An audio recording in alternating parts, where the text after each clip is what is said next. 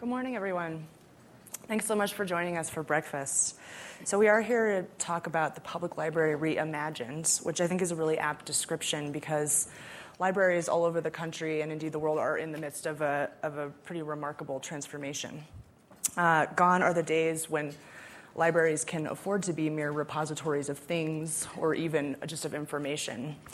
Um, so my name is Sommer Mathis. Um, I'm, I'm at, we've actually recently rebranded the Atlantic Cities, and the, the, so I'm now editor of CityLab.com.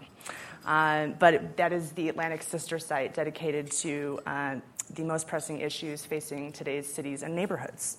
So, joining me today to help, uh, help us all understand exactly how and why public, what public libraries are transforming um, Immediately next to me is Brian Bannon. He was the commissioner of the Chicago Public Library.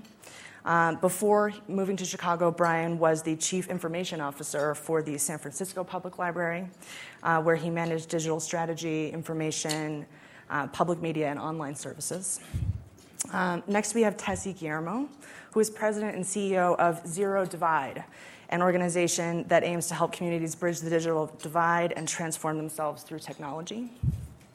And finally, we have uh, John Palfrey, uh, president of the board of directors of the Digital Public Library of America, uh, a trustee at the Knight Foundation, and when he's not busy researching and teaching on new media and learning, he serves as head of school at Phillips Academy Andover.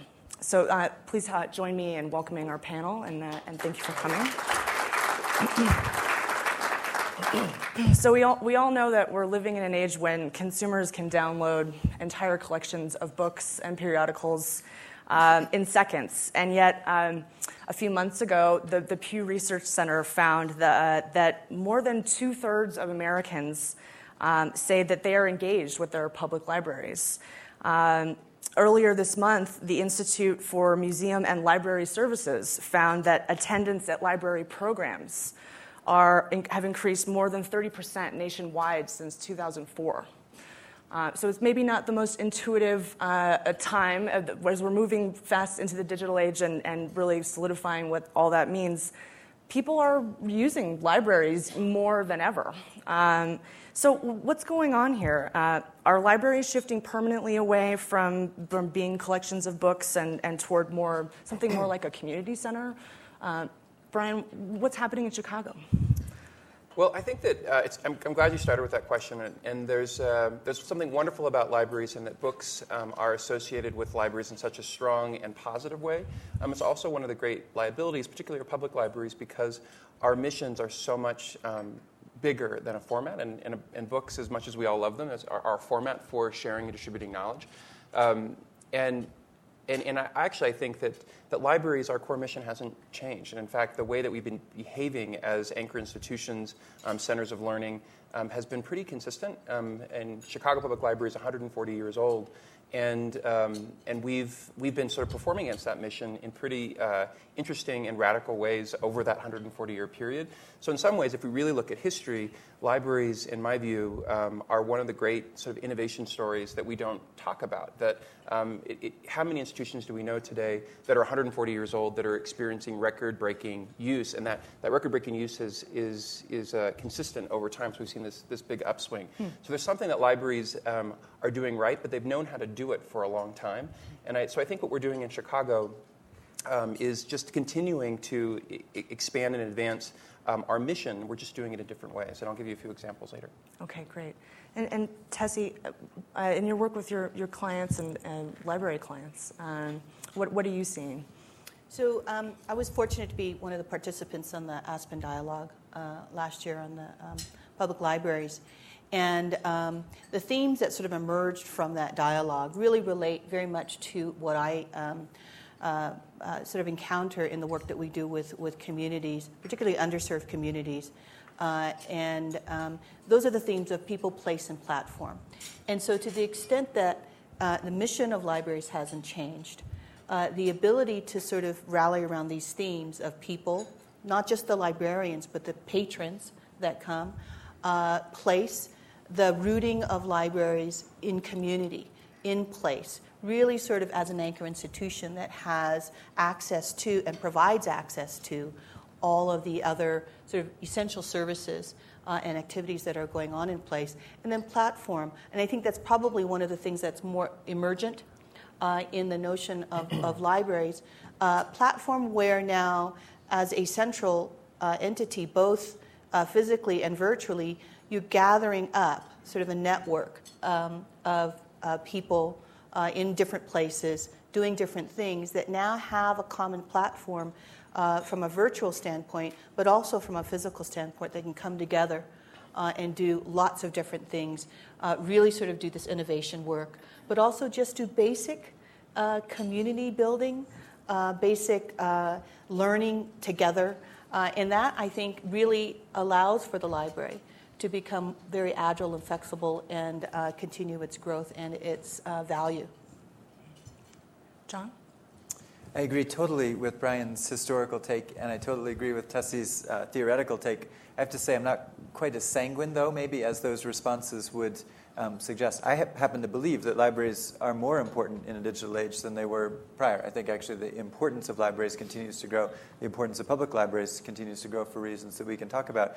Um, but I actually worry that if what we do is rely on what Brian is describing, this sort of sense of um, nostalgia for the books and the must and all of that, I actually think that the support for public libraries could erode. And I think actually if they turn into community centers, that would be a bad thing. Hmm. Um, so I, I, think, I think there's work to be done in this reframing, and I think there's really urgent and important things that we can and should do. Why would you think it would be a bad thing for them to become community centers? Well, I think if you if you imagine what a community center just in the strict sense would be, which is considered kind of an open space with some people who help do programming, that could mean anything to a community. I think public libraries mean something very specific to communities that is grounded in ideas, it's grounded in knowledge, it's grounded in job creation, it's grounded in what kids need after school, it's grounded in what an immigrant might need to find their way into a new country. I think there are a bounded and important series of things that happen. I also think it's tied to the cultural and historical record of the place. Um, and I think if it ended up just being sort of anodyne community centers, you would have A, no librarians, right? That sort of implies that it's not professionals who are guiding this process. And B, I think it wouldn't actually be as specific and as focused toward these things that in a democracy we need libraries to do. Hmm. Brian, do you think that that conflicts with what your idea is of what the job of a librarian is? No, I mean, actually, I, I would agree with John that that you know, when I think of libraries as a community center, community space, and I'm glad, actually that's interesting. I haven't heard someone have that that such a strong. Uh, good. I'm trying to be contrarian. Yeah, it's breakfast. no, it's great because I, like I, th- I, think that um, you know when I when I think about a library as a community space, I think about it in, in the ways that you just described. And in, in, Chicago, we're the, the largest provider of free homework help in the city. We're the largest um, uh, provider of open and free access to technology uh, in the city. Obviously, we, we lend books, and, and there's so many other things that we're doing related to uh, supporting new Americans, um, supporting jobs um, and, and helping the economy of the city, but we do it through the lens of library, and we do it through the lens of our mission. And, and it starts with um, this idea that everyone, regardless of who they are or their background, should have free and open access to the leading ideas of the day and, um, and I think that's where we start with libraries. And then we begin to think about where is our community today and how do we perform against that, that broad aspirational goal. In some, in some cases, we're looking at how we support learning in very specific ways, how we support the economy and jobs um, and finding jobs and building business in a specific way. And then others, um, how we make a community stronger through performing democracy. But, it's, um, but you're right, it isn't sort of a conventional term. The, the word community center might conjure a very different idea in someone's mind if they don't truly understand the core mission of a library. You know, here, here's an example, you know, a concrete of library as I don't know if you as community center, but really more as central, right, to um, an emerging uh, uh, set of issues or emerging knowledge base that needs to be shared across the community. So, um, our, my organization has been working with. Um, uh, uh WebJunction uh, as a uh, content pusher to, uh, to libraries around uh, the, the uh, enrollment of um, people in the Affordable Care Act. Uh-huh. And so, to the extent that you have people who are now eligible um, to, um, to become part of the healthcare delivery system as a consumer, uh, but who have never done so before, right? They need first they need to enroll. Many don't have computers in their home, and so they're going to the library to, the, to do the enrollment. Uh, they don't know, they don't have insurance literacy, so they don't know what it means to sign up for insurance. That um, it's not just a matter of you know signing up, that you actually have to provide a lot of information, and the kind of information that you have to provide determines the kind of, uh, in many ways, the coverage that you're going to get. Once you actually enroll, uh, and you choose your, your plan and you get to see the doctor, you find out you might have diabetes or, or um, some other health problem. Coming back to the library to, get, to have that information curated for you, right, with the librarian who is a professional at helping you learn that, and then to understand where in the community might you go to sign up for a class uh, to improve your health condition. So that's more than a community center. Uh, and, but it does still re- reflect what um, the library very specifically uh, can do, and as a both a, um, a, historical service, but maybe new content and new ways of doing it. Maybe one way to reframe it would be to say libraries should be the center of communities, but not be community centers in okay. the sense of, mm. you know, of, of what we yeah. imagine that, that would be. Yeah, is, is, I, I, I, think that's fascinating, actually, because the, the Affordable Care Act is a really good example of something that's incredibly complicated that people really had a hard time navigating. I, but I wouldn't necessarily have thought of a librarian as the, the right person to help navigate the exchanges uh, for, for someone who's trying, you know, they, they, they, were trying to have the people out in the community who really understood health insurance. And I wouldn't necessarily have guessed a librarian would be a, a good place to start. Um, well, let's talk a little bit about what specific kinds of programming we're really talking about. We're talking about a rise in, in attendance at, at programming at libraries. Um, but what kinds of services and programming are libraries providing now that they didn't before or that are becoming more popular that they did provide before? Um, and why, why are libraries the right place to host those kinds of, of community services? Well, I, th- I mean, I actually think that um, our more traditional uh, programs are also on the right. So, like our, our book discussion groups, um, author events. I mean, people are reading um, more today than in different points in our history, and they're reading in lots of different uh, formats. And I think the library has been a great convener of, of those conversations. And so we actually see more demand um, than, than we've seen you know, previously in sort of traditional. But on the other side, we're, you know, as, as the, um, the world of information changes, we found that um, uh, sometimes an author talk or that format isn't, isn't the most um, effective way of sharing ideas. Um, and we've started to experiment with different, you know, facilitating um, learning through experience. And uh, one example is we did it was a short-term project in Chicago where we um, we wanted to explore the questions around advanced manufacturing as it relates to the, the city uh, wanting to sort of rethink about you think about uh, being a leader in, in, manufacturing. So we opened a, a lab where you can um, 3D print, um, explore, seeing uh, various different pieces of advanced manufacturing. And what we were surprised by is the there was a big community that immediately sort of showed up at the library that had been using us before. Um, and it was a really effective way of exposing people to those, um, those technologies that are very hard to describe in any other way other than doing. And so increasingly, we're looking at ways in the library of how we can um, expose people to leading ideas through experience uh, and programs like that, as opposed to just more traditional ways of, of exposing people through print. So, may I ask a question to my Please, fellow panelists? Yeah. Brian, I saw your awesome innovation lab, which I assume is that one up by the main entrance where it looked like it had 3D printers and so forth in it. Um, would you imagine that you'll have 3D printers in there perpetually, or is the idea that you will always have what is the new edge of some form of innovation in there? I'm glad you asked that because actually the, the, the, lab concept is, is really intended to experiment with various different um, approaches. So it's the, the uh, uh, the project actually has been extended, uh, but we hadn't intended for it to be. It was supposed to be a six month experiment. Uh, we do not believe that Chicago Public Library's role is to be the uh, 3D printing hub for the city. In fact, we think right. the private sector will do that much better um, but we think it's an interesting place for people to be exposed to this technology that many believe um, is a game changer in so many different industries. Um, we think it's possible that on our public computers, since we have the, the you know, the, the largest footprint of public access in the city, that we may want to be uh, put on our basic offering some of these 3D um, software um, programs. But no, we actually don't want the lab to continue in that, that function. In fact, we're really, um, we've already started to do lab projects related to um, uh, data visualization and uh, big data to help people understand what's available and how to um, adapt and use those data. So we have a, a whole laundry list of lab projects.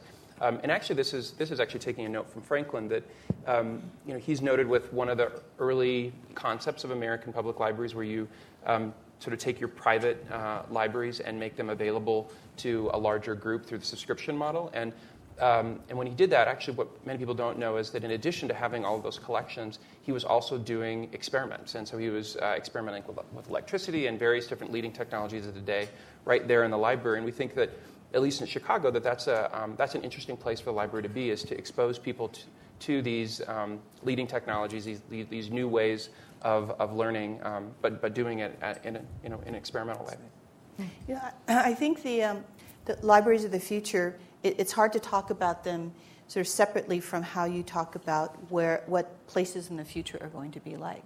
Uh, whether it be in cities or in rural areas or whatever, so that the, the library as institution, uh, schools as institutions, zoos as institutions, museums as institutions, they're all changing, right? And so I think there's going to be a lot of iteration uh, as, um, as we move towards the future about what you know, might the library, any of these institutions be, and what role they play uh, in the way that uh, residents and community members uh, uh organize themselves or take advantage of uh, the kinds of services that institutions uh, provide. It was interesting, I was at a session yesterday. Um, who will determine the marketplace of the future? And there was a lot of joking about librarians, hmm. which was really interesting because some of the panel members were talking about how sort of algorithm is the king or the queen, right? uh, really the only way to, do, to get anything done right, right, and I'm exaggerating a little bit, right, is to really query through an algorithm. And librarians can't be an algorithm, right? But that's the beauty of it, right? Uh, because the intersection of the a- analytics that come from algorithm and the humanness that comes from a person that's really going to make sense of that for you uh, is, I think, uh, um, the most important thing to, to think about in terms of libraries of the future or any institution of the future. Uh, a few months ago, I had the opportunity to interview one of, one of your colleagues, uh, John Szabo, who's the head of the Los Angeles Public Library System. And uh, one of the programs that they're launching there is, um, is, a, is a high school.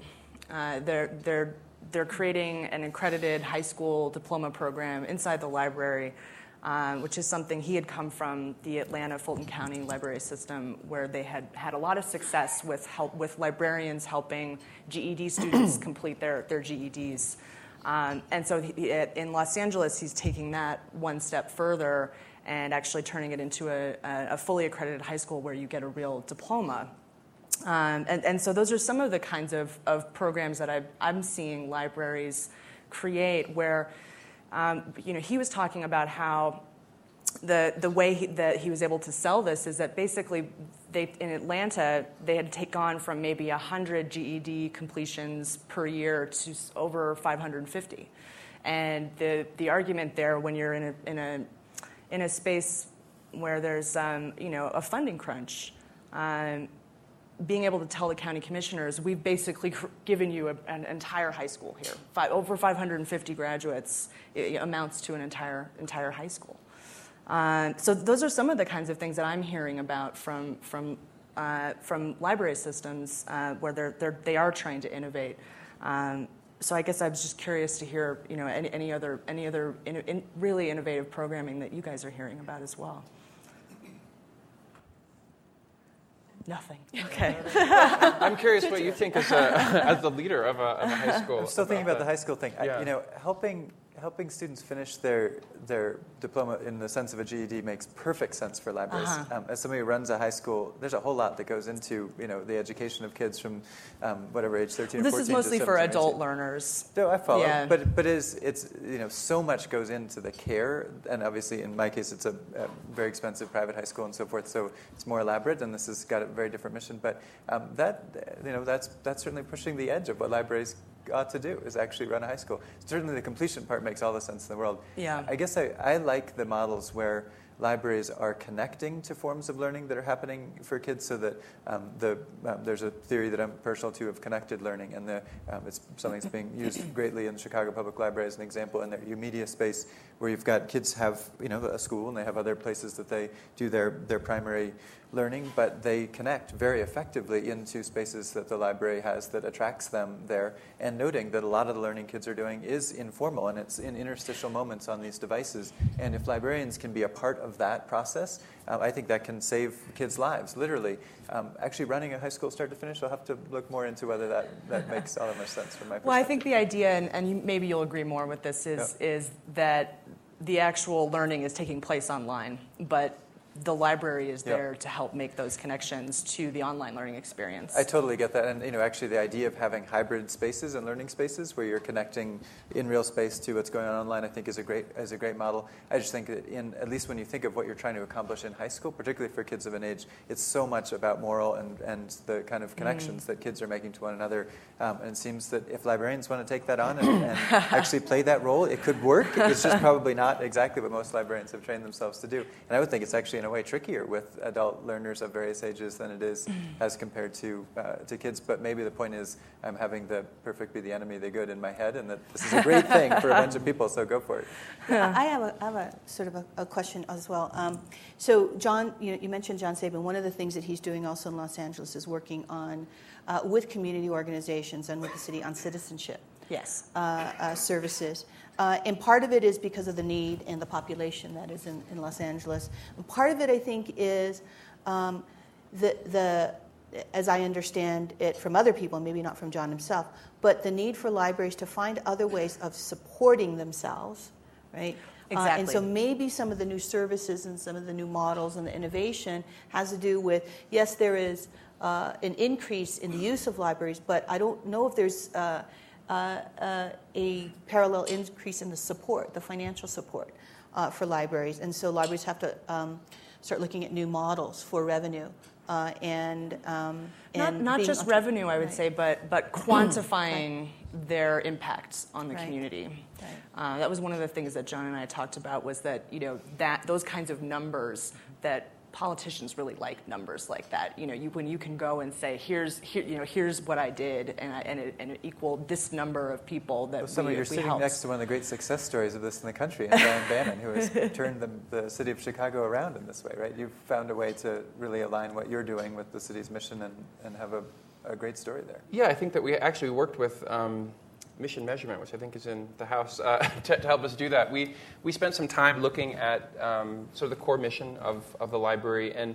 and, and, and while our mission hasn't changed, we, we thought it was important to be using the library to make the city um, stronger. And I think that's really what libraries are, you know, public libraries are, are about, um, you know, fundamentally access and uh, helping people connect um, you know, to, to perform democracy, but we're also about um, making our cities smarter, more competitive, and hopefully sustainable. And that's really how we realigned the libraries to look at the three different areas that were most important to the city um, and, and, and, and figure out how the library against our mission can help the city stronger. So we looked at learning, um, supporting uh, the economic ecosystem, as well as um, strengthening our neighborhood assets, um, our, our neighborhoods um, you know, in the city. You know, back to your question on what libraries are doing sort of in the experimental um, places.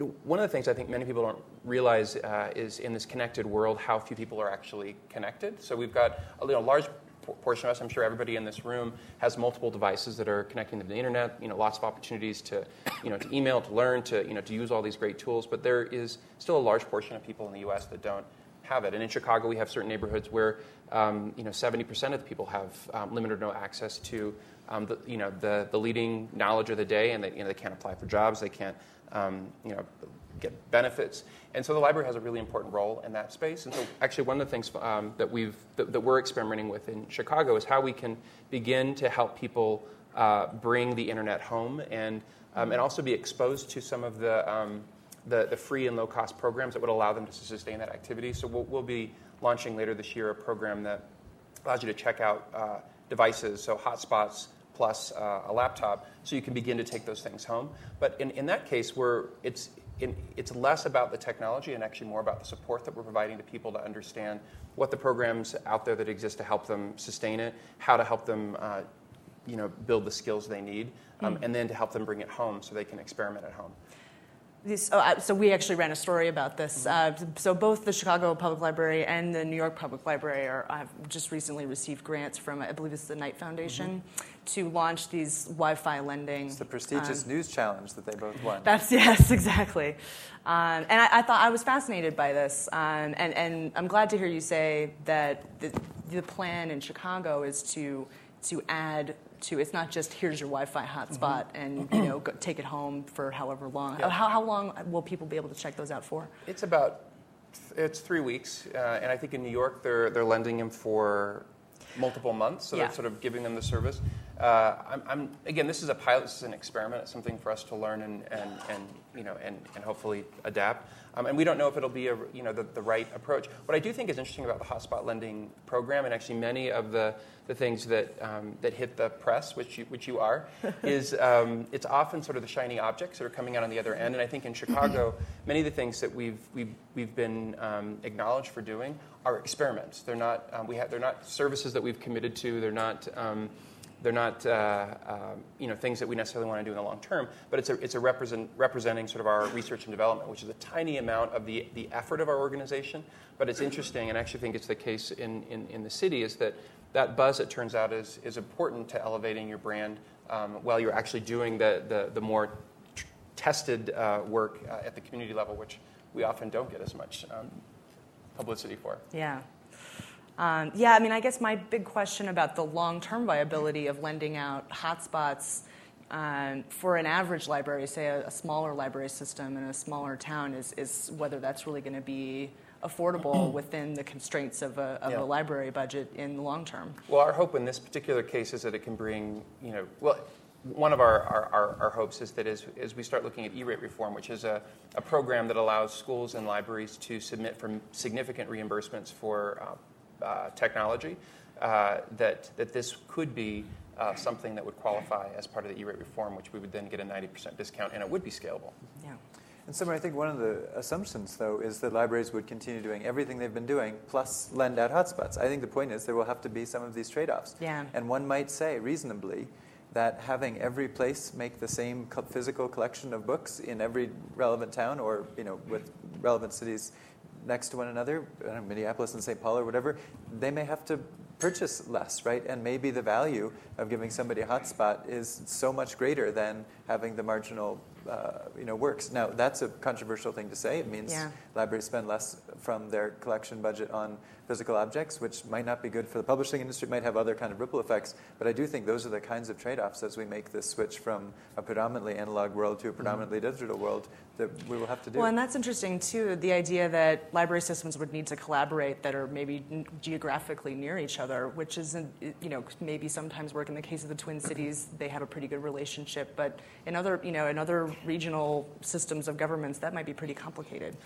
So, you know, one of the things um, I'm glad you brought that point up about the trade-offs, in particular as we're moving into the digital, the digital realm, is that um, our model for sharing knowledge um, is changing dramatically as a result of uh, the law. And I don't know if, if you want to talk a little bit about the, uh, for libraries, our ability to lend physical objects, so books, versus lending um, digital materials.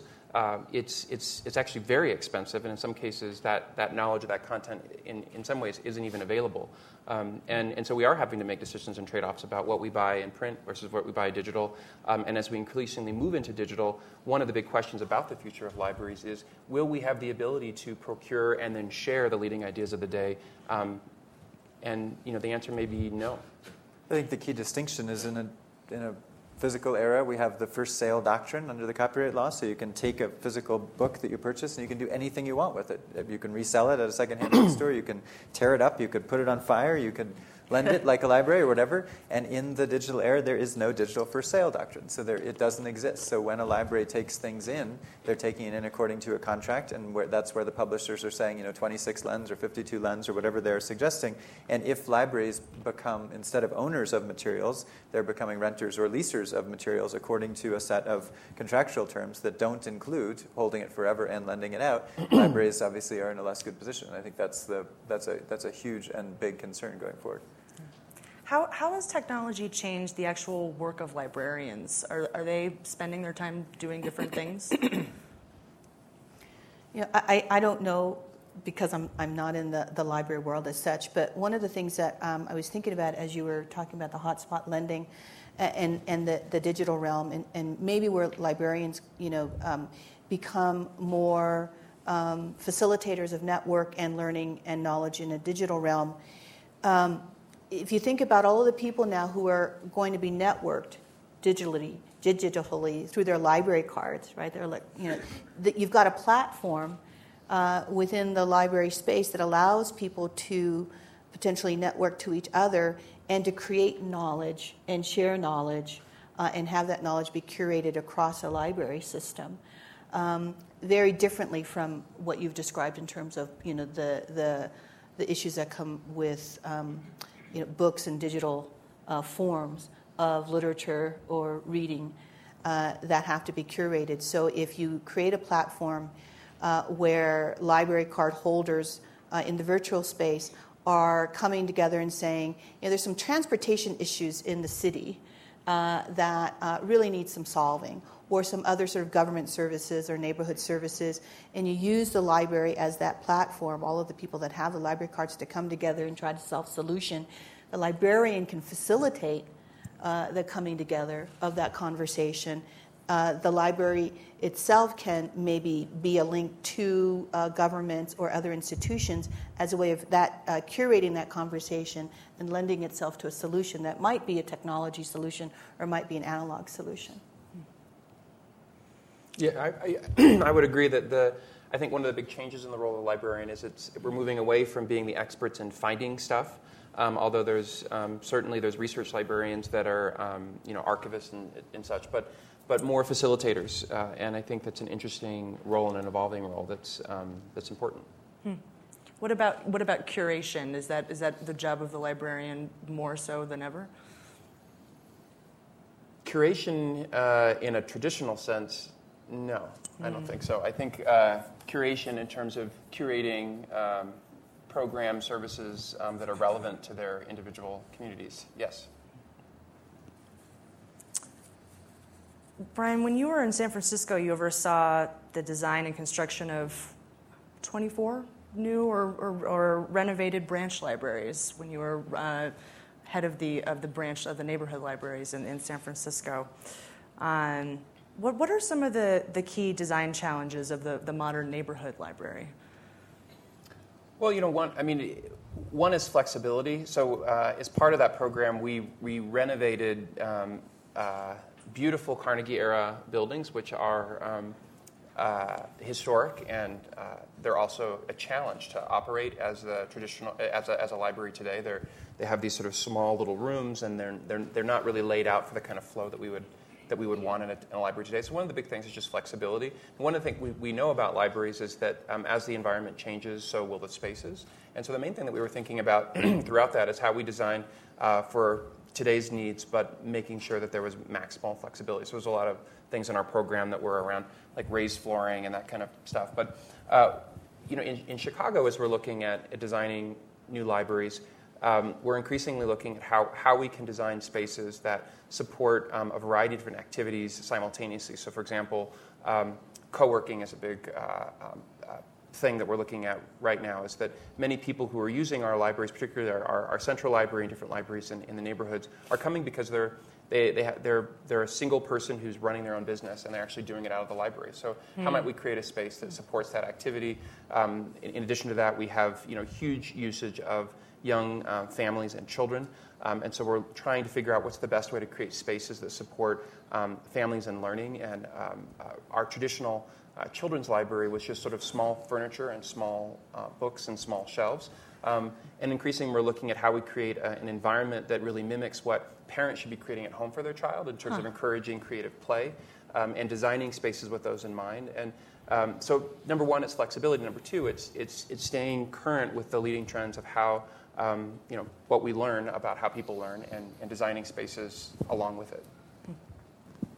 It's interesting, just speaking to, to um, this last point.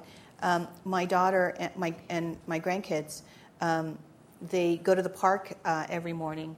And when she was first started taking them, she used to hear the other mothers uh, saying, "See you at the library," right? Um, and she was also very curious as you know what you know what's going on at the library that everybody else is you know is going to uh, and her local library they have the play space outside uh, and they have the play space inside and they have you know all of these activities that are going on that are very family oriented and same thing it's not about little chairs and little books and somebody reading just to a, a group it's really a place where uh, it's an extension, I think, of the community that they have created. Uh, you know, in the park, in the neighborhood, and so on, and it's really it's become a very vibrant place for her uh, to really sp- uh, spend time and learn about. You know, in many ways, she's learning parenting. Uh, she's learning how the, kids are learning how to uh, network with each other or play with each other, and it's it's just something that she had never thought of uh, in terms of uh, um, what the library could provide. One tiny example of this is in St. Paul, one of the libraries has set up a teen uh, library space that's just off a basketball court, which I thought was a clever idea. And they're trying it out as an example of see huh. if they can pull, pull kids in through, I don't know, sweaty basketball game and come in and check out a book, see if it works. Are the, are, are, the, are the physical spaces of libraries, do they, do they have different physical needs for, to provide digital services in, in, in your experience, John? Well, I, I was director of a library at, um, at, a, at, at, Harvard University, and it was a, a, really big law library. It had this just most beautiful room you've ever seen. It was the size, size of a football field. My friend David Weinberger and I worked there. Um, and what I was so interested in about, I would walk through the library at different times of the day, and that library is packed. Every single seat, for much of the time, particularly during exams, was covered in these long tables, and kids were arm by arm um, and what was so interesting to me, in addition to it being so vibrant and a place that kids wanted to come and study, was that I never once, in four years of being a director there, saw a kid do this. Right? So the idea was not that they were there to take a book off a shelf. They were there because they had a laptop like David's and they had a cup of coffee in the like approved mug with the top on it, you know. And it was it was a social space for doing this contemplative thing called studying. And uh, the, you know, were they there because the Wi-Fi was faster there than in their dorm or at home? I don't think particularly, right? They, then this was not an access issue. These are kids who have lots of ways to get access to the network. Um, were they there because you know, there were portraits of dead white males in wigs that made them think of the law. I don't think that really was it. But there, there was something about coming to a common space. I think it was that there were human beings called librarians there, that if they were really in trouble, they could get, you know, access and they were having trouble. but they were all using, you know, uh, either the, the big case books that they had been given and had highlighted, or they were using LexisNexis and these online services. So it's a long way of saying, you know, I, I think it is. I think the, the design challenge of uh, of spaces in a digital age for libraries is a really really interesting one, and I think we should figure out where the digital and the physical kind of coalesce. Um, but I think it's actually, I think we might be overthinking it if we think, you know, it's all about where the access points are. I think, as Brian said, it's about collaborative spaces. So we, we needed to create more rooms where, you know, kids could actually work together in quiet as well as, you know, in these open spaces. So I, I think it may, be, it may be simpler than we're thinking it is um, when we're, we're uh, imagining the redesign of these spaces. Uh, Boston Public Library, as an example, is going through a huge renovation right now of the uh, historic Johnson building.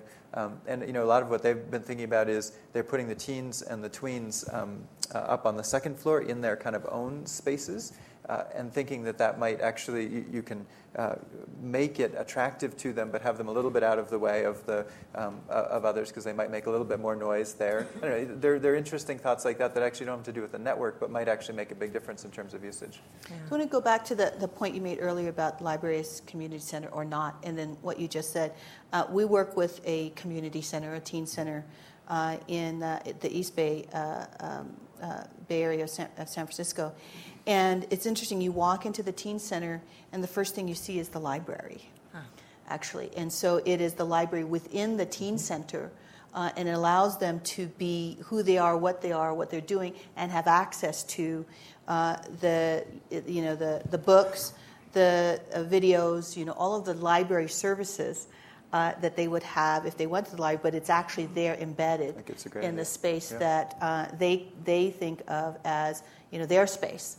Uh, and so it's a wonderful thing. And, and, you know, we ask, it's, you know, and it's books, right? Because they have surrounding it all the other sort of digital things that they, you know, they want to do. But the, they, they really wanted uh, to create a space where the, the young people that are coming in to have the, and talk about what they're reading and share what they're experiencing in relationship uh, to the library.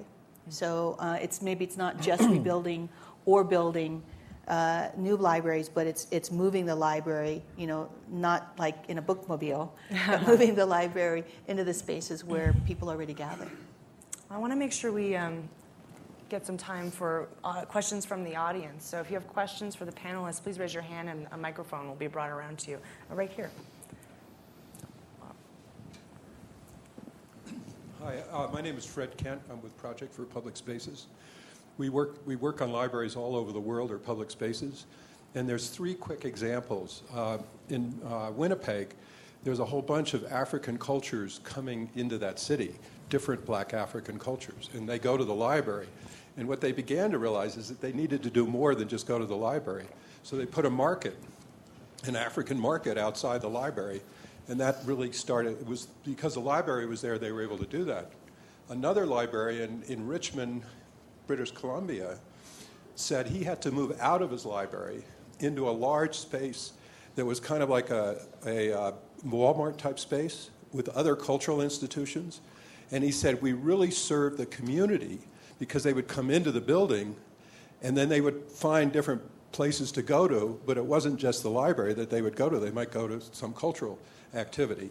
And then in Perth, Australia, uh, the state librarian a, has a very big building she decided to take all the library functions off of the ground floor, create a town square in a larger cultural center, and, uh, and draw people in that way, but have various aspects of the library in that space, but other kinds of activity as well. And so uh, Canadian librarians are really progressive about being in, being in the communities. We're working on, on activating a Houston library and uh, the main library in Houston with an activation event that Southwest Airlines is sponsoring. So there's all these ways where the library can become part of a town square. And maybe there's aspects of a community center in there, but there's so many other things that go on in the, com- in the town square that libraries could be an integral part of and a major resource for. Fred, so, was there was there a question there? Well, the question the question is, I think you're talking about the library in a building mostly, ex- except for you, I don't know your name, ma'am, but, uh, but, out of the, but the future of libraries may be better to look at the building and its context within a community and how all of these activities may go on with the library as a center of that. Mm-hmm. So that's a question. Yes. that was what I was trying to argue with the, the basketball yeah. court, you know, putting it on the edge. I, I think there are lots of ways in which that's, you know, that's important. But then the architecture of the future of libraries may be very different than it is in the past. I think there was a question right up here. Yeah, right here. I read about the bond problems in Chicago, the financial problems in Chicago and Illinois, and yet I don't hear that resonating through your your commentary. Do you have a different way of being funded, or uh, am I missing something? Well, I didn't necessarily want to get into all the finances of Chicago, but um, but I will. um, so you know, Chicago libraries, like any other, well, Chicago as a city has been struggling financially, um, and hopefully is coming out of it. Um, we at, at, Chicago Public actually saw significant reductions uh, in 2009 and in 2011 uh, that resulted in uh, closures, uh, not closures, uh, reduction in hours. Um, we have been able to to bring many of those hour, hours back, and part of the reason we've been able to do it was through restructuring and reorganizing, um, and also part of it was um, to, to help the mayor and help the city council see the important role that the library was playing in, um, in, in the city. The thing is about uh, Chicago Public Library, just to give you a sense, I mean, we're, it costs about $100 million to run the library. And that sounds like a big number, um, depending on the community that you're in. But when you look at what it costs to run the Chicago Public Schools, $6 billion, we're a tiny piece of, of, a, of, a, of a very expensive, large sprawling city, and it turns out the um, at least in the view of, of, of, city council and our mayor, in, in my view, is, is the, that, that tiny investment um, in, in libraries as these um, anchors, community, you know, in, in neighborhoods as well as uh, playing a really important role in the after school and out of school time learning um, has been uh, an effective argument for um, keeping funding in place. Um, but doesn't mean that we haven't experienced um, the economic downturn. I mean, one of the other challenges that we have uh, on content is that um, our collections budget in Chicago is um, uh, a little less than what we had in uh, San Francisco, and we're three times the size. So we definitely have some financial challenges, and uh, depending on what happens with pension reform in Chicago, uh, they may be even deeper. I think the key, in a way, though, is that you're a cheap date. Brian, and, and the, the, the marginal cost of what really makes a difference in the library isn't such a big deal in, in the school system, right? Or, right. or whatever. I mean, it's the 80 20. Right, our high school yeah. costs $100 million to run, and you run the entire city of you know, Chicago's system, public library system, right? That's there's much more margin and leverage in giving you another six million dollars. Is there a question right here?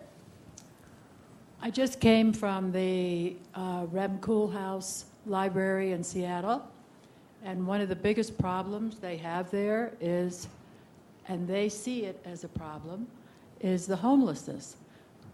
They all gather within the library, and they are in the process right now of looking for uh, answers to what do we do with this? Because it's pervasive within all six floors. So, one of the ideas they have, and I'd like to know if any of you have any new and innovative ideas, one of the ideas they have is to relegate a space with showers and bathrooms and washers and dryers and so forth within the library. What do you think about that? And do you have any new and updated ideas on that issue? So, you know, I, um, my thoughts on that, it, um, sort of similar to the high school um, question. I, am not totally sure that it's the role of the library to serve also as a, as a, a shelter um, for homeless. I do think it's a really important question that, that libraries get, uh, at least the ones that I've worked in. Uh, when you're in an urban setting, um, homelessness is part of the urban challenge, as is violence and so many other things. I, I, do think it's important that we, that we see libraries as public spaces that are open to all, regardless of who they are or their background and, um, and that we don't start this sort of process of, of segregating and saying, well, you, you know, we're going to create rules to highly discourage you from coming in and you know, more encourage you. Um, but you know, one of the things I saw in San Francisco that we experimented with that was actually quite successful was actually bringing in um, uh, uh, people that would work with um, homeless to identify services outside the library that existed to support them. And so we, we brought in social workers, um, and that was their job. And so rather than uh, trying to create um, a shelter within the library um, or you know, segregate you know, various different populations and different pieces of the places of the library, it was a more connecting them to the services that already exist in the city. I think that's probably, um, probably the approach that I would go towards. Um, but you know, every city looks at that in a different way. There's a question back here. Can you get a microphone there? Good morning. Brian, as you well know, there's a great deal of discussion and debate about where the Obama Library should go. And Chicago. I'm, of course, of course. I'm really, I'm really just pointing to where in Chicago the Obama Library should well, go. we don't know that exactly. um, but with that in mind, and just having been in Grand Rapids and visited the Ford um, Presidential Library, what do you guys think in general about how we can make these presidential libraries less a monument to an individual and more way of engaging the populace around civic issues, citizenship, access, et cetera? What recommendations would you make to that committee about how the library should play out? It's a great question. Well, I mean, I think presidential libraries, um, they're, they're called libraries, and I think in some instances they, they perform as libraries. But I'm really excited by the prospect of um, wherever the Obama Library ends up, whether it's Chicago or somewhere else, that it really would um, aspire to, to something um, like what you just suggested, that it would be a place to learn about democracy, to engage in democracy, to see it in action. Um, I think it would be great if that was happening in, a, in an urban space um, that, um, that you could actually see it um, live as opposed to sort of off in some uh, remote place. we've actually been in discussions with, with with all three of the institutions that are wanting to, to bring the Obama Library to Chicago about what role the public library might play in supporting those activities. And I think um, once the decision is made about where it goes, um, whether Chicago or somewhere else, and if it's in Chicago, that we hope to have um, a, role in helping um, on that more public side of it. Because I, I, agree it's a really important part um, of, uh, of, well, Obama's legacy, but also I think it's an important part of the presidential libraries and their mission. I, I think here's an opportunity to think about, again, it's, uh, you know, um, when it would get um, started in terms of its, you know, sort of building and, and, and design, you know, it could be more of a digital, uh, virtual library, presidential library. I mean, you think about, you know, um, you know, uh, the the uses of technology that the Obama administration has brought into, you know, very stark relief, uh, and uh, its ability, hopefully, to sort of project into the future. And so, uh, being a virtual library, in addition to having some, you know, physical presence, and allowing uh, for that discussion around democracy or the um, participation in democracy be more than just in one place, one city, but really sort of permeating across uh, the U.S. because it is the President of the United States and not just Honolulu or Chicago or wherever uh, you know they might decide uh, to locate it. I would argue strongly for this blended approach, particularly with this president, in the sense yeah. that I think his election initially was one of the places, the times really in our history where somebody combined beautifully digital organizing with on the street, you know, door knocking, right? In some respects, this hybrid thing is, is a big part of his legacy. I also have not talked about my pet project or our, many of our pet project, which is the Digital Public Library of America. This is an effort to create a national digital library. It has happened during Obama's presidency. Actually, two of the huge drivers of this have been the National Archives as well as the Smithsonian, which are big, you know, obviously federal players. The National Archives oversees the presidential libraries, and David Ferriero, who's the archivist of the United States, has been really the number one champion of building this National Digital Library. And I actually could imagine a really cool statement that says, you know, one of the things that happened during the president's uh, tenure was to create this national platform for libraries mm-hmm. digitally mm-hmm. and also really connect it to a space in his hometown of Chicago. And I, I think you could do something really incredibly cool that speaks to the future of libraries as platforms and as um, as places in, in a meaningful way. I think it's, it's like tailor built for that. It's got to be Chicago. Right? Got to be Chicago, yeah. but, but got to have a digital. I think we have time for one last question. How about right here? In these uh, times with still tight budgets and tough decisions about what content to buy and in what format, I'm wondering how patron driven acquisition programs and other data that libraries now have is being used to tailor the acquisition programs? To what extent? And how is that information being used to push back to publishers about what to publish and how to price it and how to make it available? Yeah, so there's two. So I'll, I'll start with that one. Uh, so patron-driven acquisitions, for those of you who are not librarians in the room, I suspect you, you no, you're not. a publisher is, um, is it's, it's a way basically for us to, to buy when a, when, a, when a patron asks for it, as opposed to um, thinking that there'll be demand and then doing a bunch of mass purchasing. So definitely, the patron um, patron-driven acquisition, floating collections, a variety of ways that we're looking at how we can more efficiently use that resource. And I actually think that's one of the silver linings of a, you know, of a, of a reduced budget is that it makes you become much more creative about the resources that you have.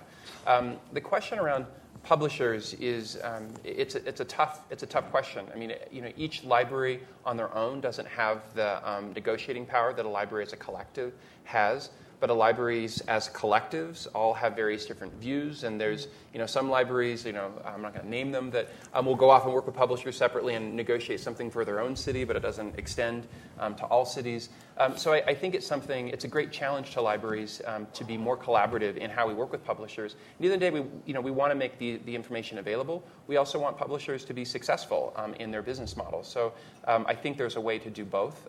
we just haven't gotten there yet. We haven't talked that much about libraries' roles as creating the long term preservation of knowledge. And we've talked mostly about access, which is natural mm-hmm. since we're talking about public libraries. But I think we need to keep both in mind, which is the role of providing access and the role of, of preservation. And actually, this, is, this question I think really drives at it, which is if all you did as libraries were to uh, provide exactly what everybody thinks they want at that moment and didn't think about this sort of um, keeper of knowledge role, and maybe this idea of serendipity that you would present somebody a book they didn't think they knew they wanted and they happened to see it on a shelf and they were to take it. So I, I just think as we go forward, I think patron driven acquisition is a really interesting idea and a good one in, in some respects. I think libraries and publishers need to make common cause to get through this transitional period, and I actually think there is a collective action you know, issue there that, that could be interesting. But at the same time, I think we have to just recall that you know, many publishers go out of business, and you know, as a library director, I was shocked by three or four times in four years publishers came to me and said, You have copies of things that we own the rights to, but we don't literally have them. We need copies of them back so we can make digital copies. Three or four times, major publishers you know, who had eventually acquired them. Um, the other thing is that you know, the digital library or, or, the Library of Alexandria doesn't exist, right? The Library of Pergamon doesn't exist anymore. The grand libraries of the world, you know, they get you know, destroyed somehow. We actually need a system that ensures that in this digital era, we're actually preserving all this knowledge as well as making it available. This is a, where you, you, go a little bit down that, that slippery slope I mentioned about the marketplace of the future. uh, being driven by the analytics of consumers, uh, uh, the, the documentation of consumers' tastes, uh, and, and such deciding what products Mm-hmm. get brought to the, the market. Uh, and there is a need for sort of a human element, you know, in all of that, so that it doesn't just become about algorithm. All right. Well, I want to thank everyone for joining us and um, have a great day. Thank you guys.